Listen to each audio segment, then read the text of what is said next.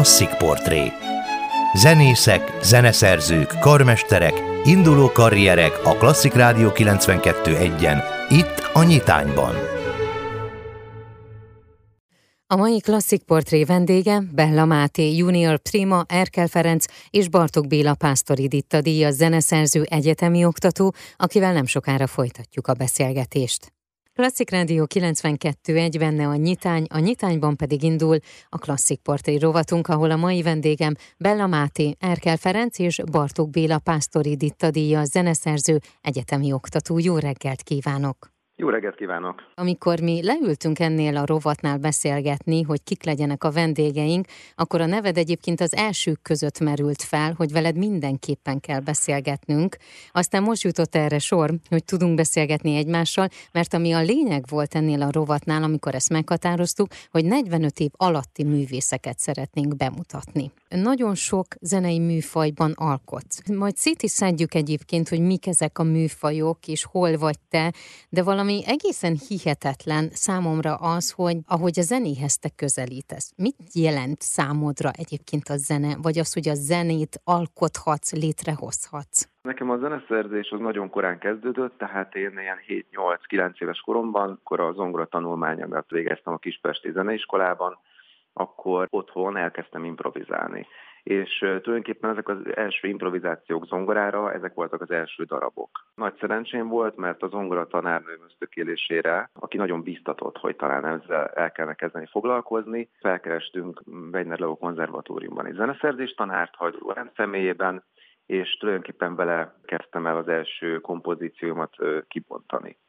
Innentől kezdve egy egyenes út vezetett a Zeneakadémiára, ahol aztán Fekete Gyula osztályában végeztem. És a zeneakadémiai évek alatt én már elkezdtem színházakban dolgozni. Ugye az első ilyen nagyobb színházi projektem Almási Tóth András rendezésében volt a Nemzeti Színházban, a Berzséhens Dideki, Lázár Ervin gyerekműve, gyerekeknek szánt műve, és itt alkalmazott zenét kellett komponálni a színházhoz, és hát nagyon tanulságos volt, hogy ez egy nagy termű produkció volt, sokan nézték, eleve a gyerekdarabok azok nagyobb kihívást jelentenek, mert a gyerekek figyelmét dramaturgiailag sokkal nehezebb lekötni, tehát ugye a gyermekközönség nem viselkedik, mint a felnőtt közösség, hanem hogyha un egy előadást, akkor annak érvényt ad, és azt lehet látni. Úgyhogy ez egy nagyon nagy kihívás volt, és tulajdonképpen az egyik színházi felkérés követte a másikat, míg mindeközben a Zeneakadémia tanulmányomat végeztem, illetve hát a fő irány, ami engem érdekel, az a kortárs klasszikus zene. Tehát én ezeket a darabokat komponáltam, és mellette ugye ezeket az alkalmazott zenei kompozíciókat írtam, főleg egyébként nyaranta, tehát akkor volt erre időm, úgyhogy tulajdonképpen minden nyaram ezzel ment el. De nagyon hasznos és nagyon tanulságos időszak volt. Megismerkedtem Metzner Verával, aki azóta is a menedzserem, és az első könnyűzenei produkciót pedig ő hozta. Nagyon is szerette volna, hogy még különböző műfők irányba is nyissunk, mert látta, hogy nekem jól áll a színház, és miért nem menjünk akkor tovább, és akkor így jött az első popzenei, könnyűzenei felkérés, ami Polyák Liának volt egy Eurovíziós dala. És akkor innen indult egy olyan irány, ahol én könnyűzenével is elkezdtem foglalkozni. És akkor tulajdonképpen ezek a különböző zeneművészeten belüli irányok hatottak, azt gondolom, egymásra is. Tehát az a tapasztalat, amit én a kortárs zenében megtanultam, azt át tudtam vinni a színház irányba, amit a színházban megtanultam, azt el tudtam vinni a könnyűzene irányába, vagy azokat a tapasztalatokat meg tudtam ott is írni. Tehát hatottak egymásra ezek a különböző műfajok. Igen, de azért ezek mindegyik más, és mindegyikkel mást akarsz kifejezni. Vagy számomra, de ugye én nem vagyok zeneszerző, ez te vagy, és ezért jó, hogy megkérdezhetlek, és ezért szeretem egyébként a kortárs zenét, mert én azt szoktam mondani, hogy ez kicsit olyan, hogy nem kell majd azon gondolkodnunk, hogy mire gondolt a költő, vagy mire gondolt a zeneszerző, hanem most megkérdezhetjük tőled, hogy mi az, ami inspirálta mondjuk azt a darabot. Tehát amikor a különböző műfajokban alkotsz, akkor hogy kezdesz neki, vagy mi az, amit ilyenkor ki akarsz fejezni? Nagyon sok mindentől függ. Nyilván egy alkotónál egy lelki állapot is, amikor komponál. Aztán függ a korszellemtől. Tehát én azt gondolom, hogy akármilyen művészeti irányba tartunk, akármilyen művészeti irányba jön egy felkérés, azt mindig szem előtt kell tartani, hogy mi az adott korszellem, milyen a kornak a levegője. Nem hiszek például abban, hogy egy adott korban attól, hogy valaki mondjuk klasszikus kortárs zenén belül úgymond harmóniákat használ, attól az avit, de azt sem gondolom, hogy ha valaki hangszínekkel dolgozik elsősorban és zajelemekkel, akkor az hallgathatatlan.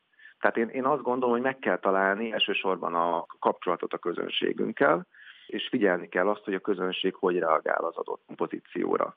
Szerintem ez nagyon fontos szempont ma. Nem is nagyon szeretem ezért azokat az elefántcsontoronyba zárkózó értelmiségi művészeket, akik azt mondják, hogy nem kell foglalkozni a közönséggel, magunkkal kell foglalkozni, és a belső világunkat megvalósítani, az érdeklődésünket. Szerintem ezt a kettőnek a szintézisét meg kell találni, tehát hogy a mi érdeklődésünk, az hol tud találkozni a közönség érdeklődésével. És ebből jönnek létre azok az értékes produkciók szerintem, amik talán eljutnak sok-sok emberhez. Milyen a mai kor szelleme, ha már említetted ezt a kifejezést? Hát nagyon furcsa korban élünk, ugye szokásaink nagyon-nagyon megváltoztak. És itt nem csak az Y-generáció, mert sokszor mondják el azt, hogy az Y-generáció volt az első, akik a technikai benszülöttek, akik ugye a banki ügyeiket, meg a csekkbefizetést, meg az emberi kapcsolataikat az interneten keresztül kezdték el intézni, illetve tartani a barátaikkal kapcsolatot. De valójában ez visszahatott már az idősebb generációkra is. Megváltoztak a zenehallgatói szokásaik, tehát ma már nem kazettáról, meg CD-ről hallgatnak zenét a fiatalok, elsősorban hanem Spotify-ról. 3-5-8 másodperc alatt eldöntik egy adott zenéről, hogy az érdekli őket, vagy sem, és hogyha nem érdekli, akkor kattintanak tovább. Nagyon erősen fókuszba helyeződött az, hogy egy hihetetlen mennyiségű információ áll rendelkezésre, és abból adott személy válogatja ki, hogy mi az, ami számára érdekes. Ez a korszellem, azt gondolom, hogy ez nagyon más, egy sokkal, viharosabb, vagy sűrűbb, vagy zeneesztétikai értelemben eklektikusabb világban élünk, mert sok minden egyszerre van jelen. Tehát a barokk kor zenéje ugyanúgy jelen van, mint a legfrissebb délkorai pop, K-pop előadóknak a zenéje. Egy nagyon kompetitív verseny van ilyen szempontból, a klasszikus zene, a kortárs zene is egy versenyhelyzetbe került, és versenyzünk a közönség figyelméért ebben az információ áradatban. És ez egy nagyon nagy kihívás.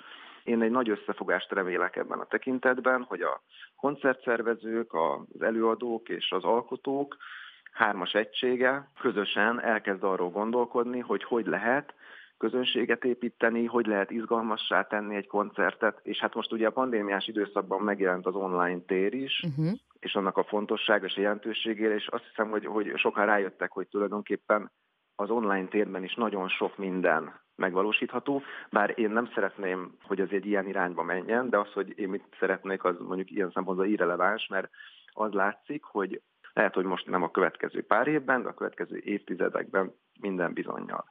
Igen, mert most még ugye azért megvan az a generáció azok között, akik szeretik mondjuk a klasszikus zenét, vagy kortárs zenét, vagy bármilyen zenét, hogy élőben szeretnének részt venni azon, mert annak van egy teljesen más hangulata, mint azt, hogy otthon, online hallgatom. De sajnos azt gondolom, hogy mégiscsak ebbe az irányba tartunk, mert egyre nagyobb technológiai fejlesztések vannak az irányba, hogy lehetőség szerint az online térbe kerüljenek át ezek a kulturális programok. Mindenesetre abban lehet bízni az élő koncertek kapcsán, hogy ezt egyre inkább ki lehet majd tolni, és én nagyon fontosnak gondolom azt, hogy egy élő koncerten azt a fajta kapcsolatot az előadó és a közönség között, azt nem lehet az online térbe átvinni, mert az valami nagyon különleges pillanat. Az élő koncerteknek a varázsa, az én azt gondolom, hogy még mindig nagyon-nagyon sok embert megérintenek.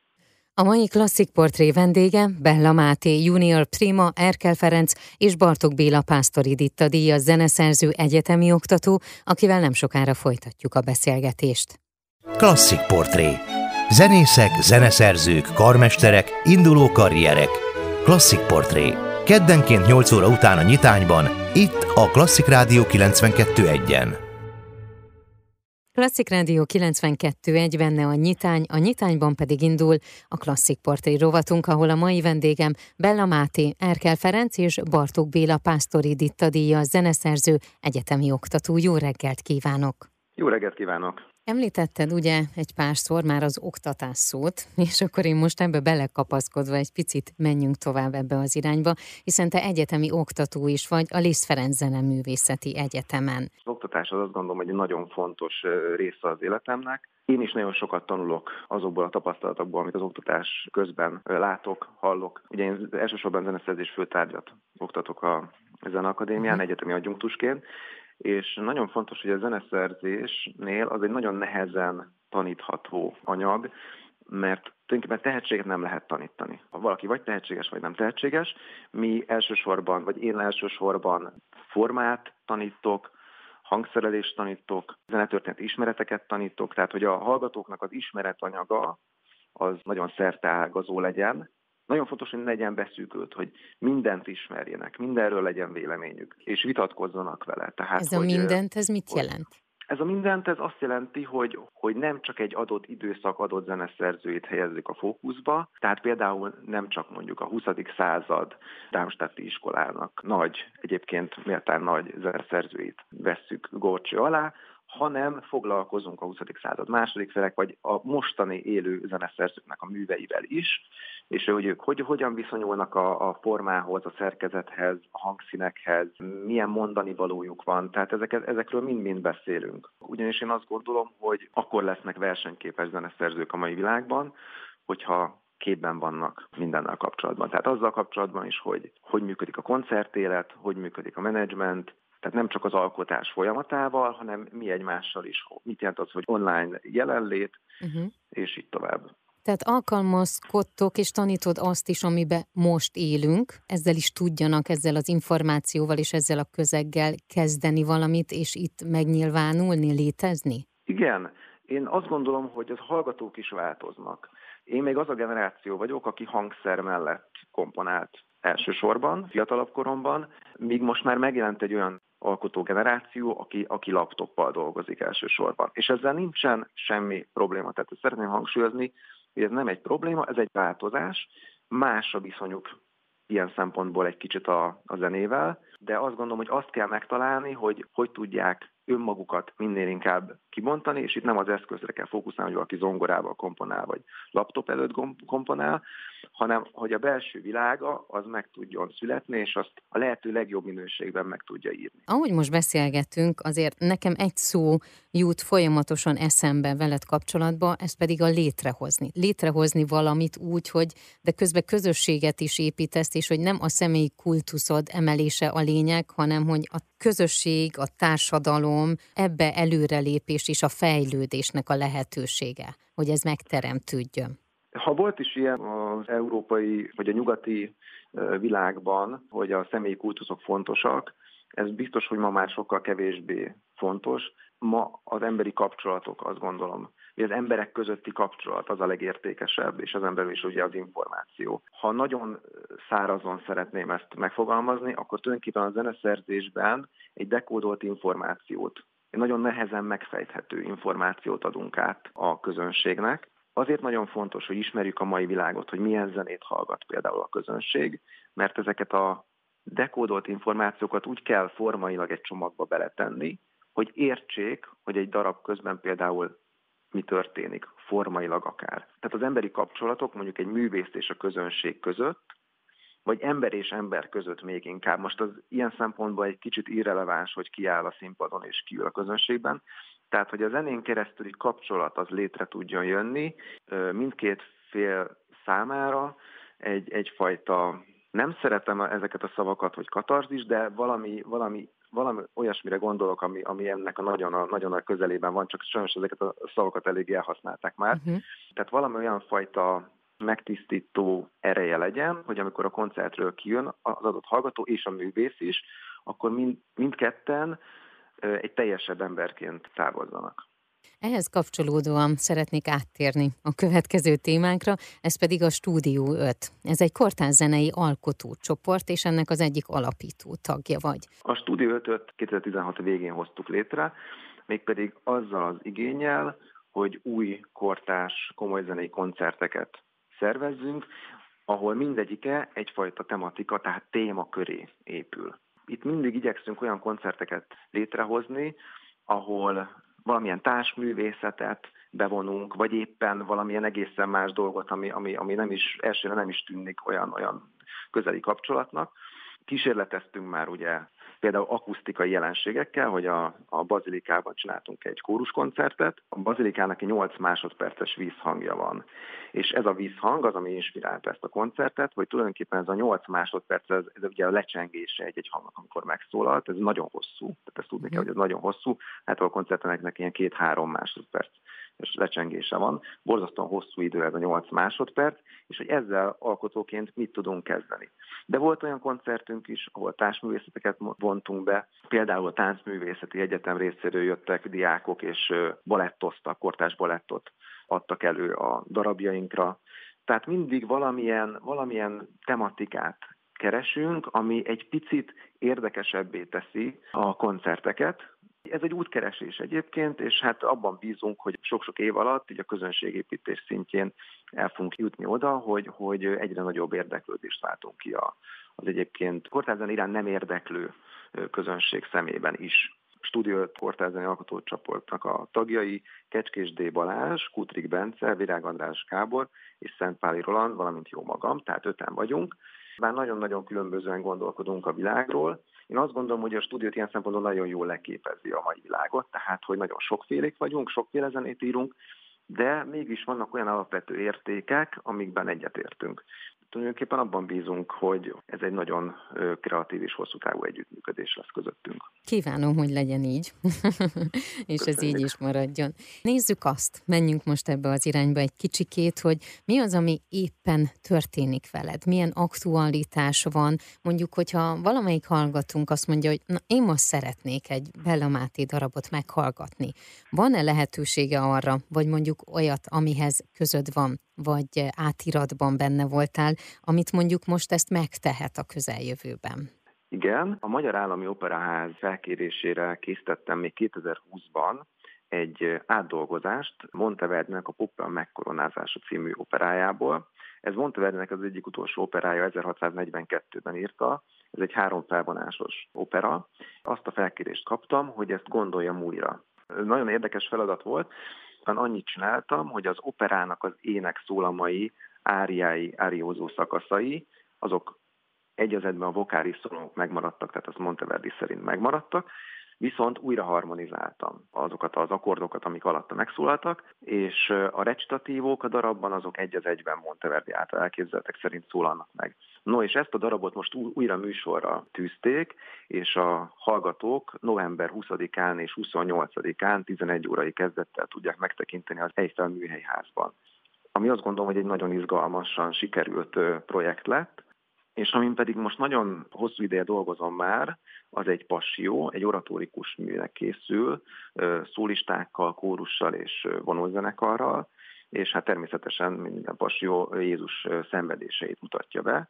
A darab librettóját alkotótársam Almási Tóth András írta az evangéliumok elbeszélései alapján, és egy olyan izgalmas elképzelés is meg fog benne valósulni, amiről még most részleteket nem szeretnék elárulni, de a következő 2 évben is ezzel a művel foglalkozom. Kívánom ezt is, hogy ez létrejöjjön, megvalósuljon, és aztán Klasszik Rádió hallgatói részt vehessenek majd ezen a koncerten. Nagyon szépen köszönöm. A Klasszik Portré mai vendége Bella Máté volt, Junior Prima, Erkel Ferenc és Bartók Béla Pásztory Ditta díjas zeneszerző, egyetemi oktató.